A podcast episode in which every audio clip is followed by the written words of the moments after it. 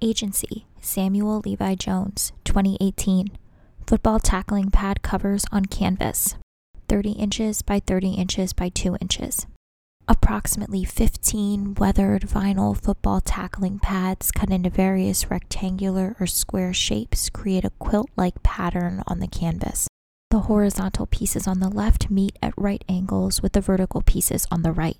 The pieces range in size and can be as small as 1 inch and as long as 30 inches, with many in between.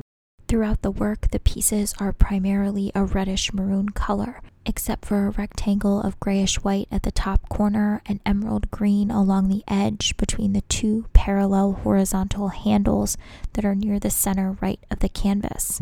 On the right of the piece, there is a tan square with a horizontal zipper connecting a shorter yellow vertical zipper just to the right of center and a taller green vertical zipper further to the right near the edge of the canvas.